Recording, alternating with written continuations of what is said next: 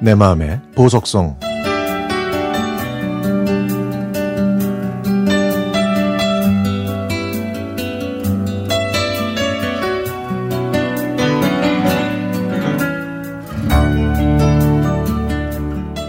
계획에 없어서 임신한 줄도 몰랐던 셋째.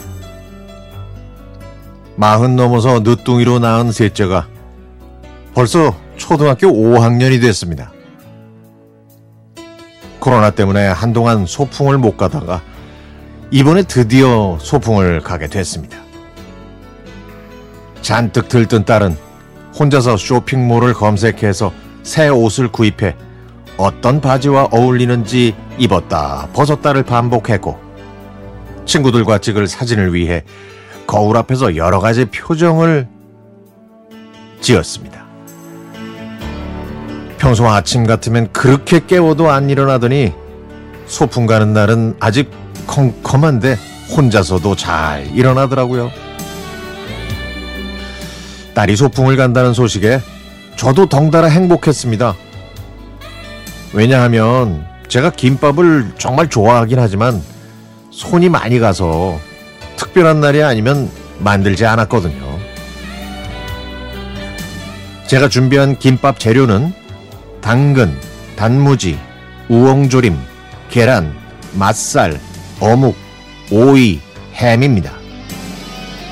당근은 채를 썰어 끓는 물에 소금을 넣어서 살짝 데쳤고 우엉은 껍질을 까고 채를 썬 다음 한번 데쳐내고 간장을 넣고 볶았습니다.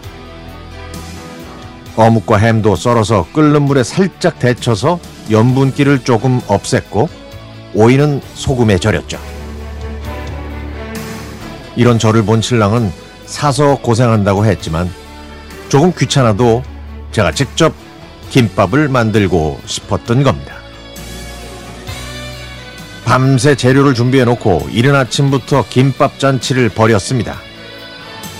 저는 김밥을 한 줄을 싸자마자 썰지도 않고 입에 베어 물고 다른 김밥을 말았습니다. 그렇게 스무 줄을 쌌죠.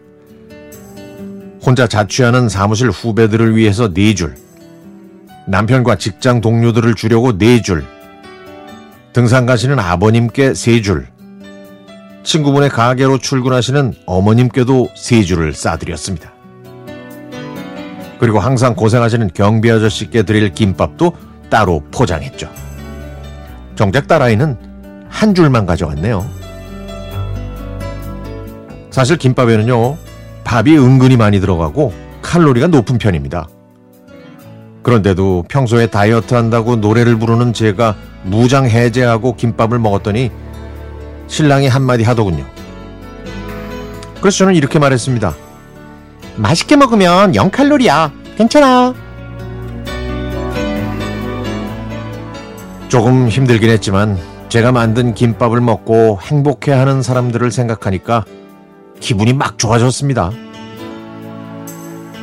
눈부시게 좋은 날 자전거 타는 신랑 뒤에서 무서운 척하고 신랑의 허리 꼭 잡고 달려봐야겠습니다. 아, 물론 김밥을 싸서요. 아, 누가 그러더라고요.